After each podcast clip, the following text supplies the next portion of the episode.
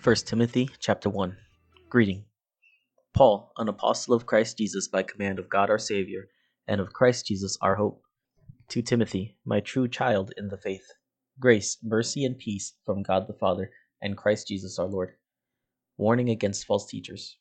As I urged you when I was going to Macedonia, remain at Ephesus, so that you may charge certain persons not to teach any different doctrine, nor to devote themselves to myths and endless genealogies, which promote speculations rather than the stewardship from God that is by faith. The aim of our charge is love that issues from a pure heart, and a good conscience, and a sincere faith. Certain persons, by swerving from these, have wandered away into vain discussion, desiring to be teachers of the law, without understanding either what they are saying, or the things about which they make confident assertions. Now we know that the law is good, if one uses it lawfully, understanding this, that the law is not laid down, for the just, but for the lawless and disobedient, for the ungodly and sinners, for the unholy and profane, for those who strike their fathers and mothers, for murderers, the sexually immoral, men who practice homosexuality, enslavers, liars, perjurers, and whatever else is contrary to sound doctrine, in accordance with the gospel of the glory of the blessed God with which I have been entrusted. Christ Jesus came to save sinners. I thank him who has given me strength, Christ Jesus our Lord, because he judged me faithful, appointing me to his service, though formerly I was a blasphemer, persecutor, and insolent opponent. But I received mercy, because I had acted ignorantly in unbelief, and the grace of our Lord overflowed for me with the faith and love that are in Christ Jesus. The saying is trustworthy and deserving of full acceptance, that Christ Jesus came into the world to save sinners, of whom I am the foremost. But I received mercy for this reason, that in me, as the foremost, Jesus Christ might display his perfect patience as an example to those who were to believe in him for eternal life. To the King of the ages, immortal, invisible, the only God, be honor and glory forever and ever. Amen. This charge I entrust to you, Timothy, my child, in accordance with the prophecies previously made about you, that by them you may wage the good warfare, holding faith and a good conscience.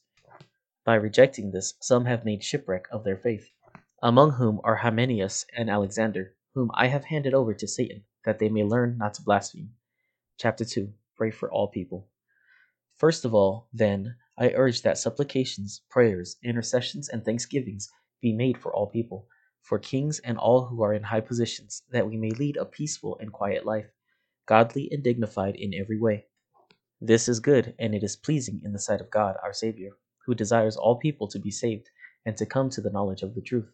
For there is one God, and there is one mediator between God and men, the man Christ Jesus, who gave himself as a ransom for all, which is the testimony given at the proper time.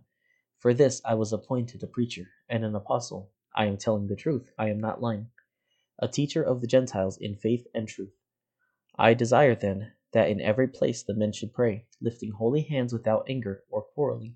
Likewise also that women should adorn themselves in respectable apparel, with modesty and self-control, not with braided hair and gold or pearls or costly attire, but with what is proper for women who profess godliness, with good works. Let a woman learn quietly with all submissiveness. I do not permit a woman to teach or to exercise authority over a man. Rather, she is to remain quiet. For Adam was formed first, then Eve, and Adam was not deceived, but the woman was deceived and became a transgressor. Yet she will be saved through childbearing, if they continue in faith and love and holiness with self-control. Chapter three. Qualifications for overseers.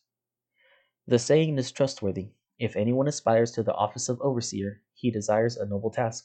Therefore, an overseer must be above reproach, the husband of one wife, sober-minded, self-controlled, respectable, hospitable, able to teach, not a drunkard, not violent but gentle, not quarrelsome, not a lover of money.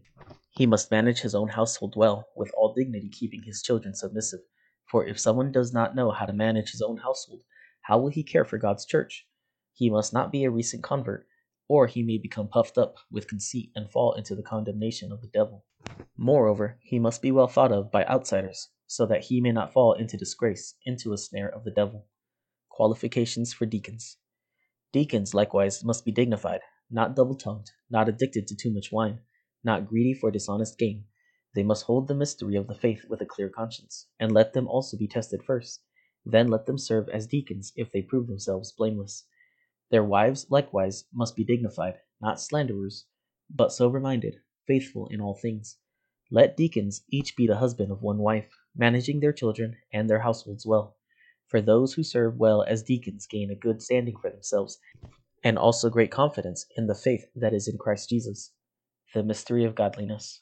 I hope to come to you soon, but I am writing these things to you, so that, if I delay, you may know how one ought to behave in the household of God, which is the church of the living God, a pillar and buttress of the truth. Great indeed, we confess, is the mystery of godliness. He was manifested in the flesh, vindicated by the Spirit, seen by the angels, proclaimed among the nations, believed on in the world, taken up in glory. Chapter four. Some will depart from the faith. Now the Spirit expressly says that in later times some will depart from the faith by devoting themselves to deceitful spirits and teachings of demons, through the insincerity of liars whose consciences are seared, who forbid marriage and require abstinence from foods that God created to be received with thanksgiving by those who believe and know the truth.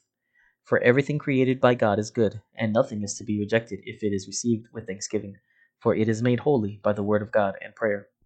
A good servant of Christ Jesus. If you put these things before the brothers, you will be a good servant of Christ Jesus, being trained in the words of the faith and of the good doctrine that you have followed. Have nothing to do with irrelevant, silly myths. Rather, train yourself for godliness. For while bodily training is of some value, godliness is of value in every way, as it holds promise for the present life and also for the life to come. The saying is trustworthy and deserving of full acceptance. For to this end we toil and strive, because we have our hope set on the living God, who is the Savior of all people, especially of those who believe. Command and teach these things. Let no one despise you for your youth, but set the believers an example in speech, in conduct, in love, in faith, in purity. Until I come, devote yourself to the public reading of Scripture, to exhortation, to teaching. Do not neglect the gift you have, which was given you by prophecy, when the council of elders laid their hands on you. Practice these things, immerse yourself in them, so that all may see your progress. Keep a close watch on yourself and on the teaching. Persist in this, for by doing so, you will save both yourself and your hearers. Chapter five. Instructions for the Church. Do not rebuke an older man, but encourage him as you would a father, younger men as brothers, older women as mothers, younger women as sisters, in all purity. Honor widows who are truly widows, but if a widow has children or grandchildren, let them first learn to show godliness to their own household and to make some return to their parents. For this is pleasing in the sight of God. She who is truly a widow, left all alone, has set her hope on God and continues in supplications and prayers night and day. But she who is self-indulgent is dead even while she lives. Command these things as well, so that they may be without reproach. But if anyone does not provide for his relatives, and especially for members of his household, he has denied the faith and is worse than an unbeliever. Let a widow be enrolled, if she is not less than sixty years of age, having been the wife of one husband, and having a reputation for good works, if she has brought up children, has shown hospitality, has washed the feet of the saints, has cared for the afflicted, and has devoted herself to every good work. But refuse to enroll younger widows, for when their passions draw them away from Christ, they desire to marry, and so incur condemnation for having abandoned their former faith. Besides that, they learn to be idlers, going about from house to house, and not only idlers, but also gossips and busybodies, saying what they should not. So I would have younger widows marry, bear children, manage their households, and give the adversary no occasion for slander. For some have already strayed after Satan. If any believing woman has relatives who are widows, let her care for them. Let the church not be burdened, so that it may care for those who are truly widows. Let the elders who rule well be considered worthy of double honor, especially those who labor in preaching and teaching. For the Scripture says, "You shall not muzzle an ox when it treads out the grain," and the laborer deserves his wages. Do not admit a charge against an elder, except on the evidence of two or three witnesses. As for those who persist in sin, rebuke them in the presence of all, so that the rest may stand in fear. In the presence of God and of Christ Jesus and of the elected angels, I charge you to keep these rules without prejudging, doing nothing from partiality. Do not be hasty in the laying on of hands, nor take part in the sins of others. Keep yourself pure. No longer drink only water, but use a little wine for the sake of your stomach and your frequent ailments. The sins of some people are conspicuous, going before them to judgment, but the sins of others appear later.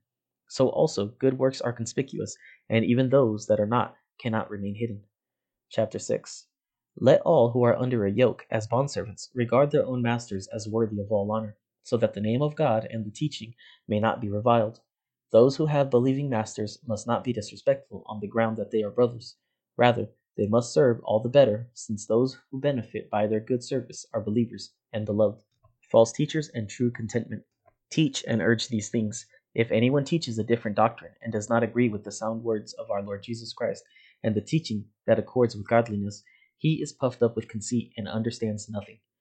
He has an unhealthy craving for controversy and for quarrels about words, which produce envy, dissension, slander, evil suspicions, and constant friction among people who are depraved in mind and deprived of the truth, imagining that godliness is a means of gain. But godliness with contentment is great gain, for we brought nothing into the world, and we cannot take anything out of the world. But if we have food and clothing, with these we will be content. For those who desire to be rich fall into temptation, into a snare, into many senseless and harmful desires that plunge people into ruin and destruction. For the love of money is a root of all kinds of evils. It is through this craving that some have wandered away from the faith and pierced themselves with many pangs. Fight the good fight of faith. But as for you, O man of God, flee these things. Pursue righteousness, godliness, faith, love, steadfastness, gentleness. Fight the good fight of the faith. Take hold of the eternal life to which you were called, and about which you made the good confession in the presence of many witnesses.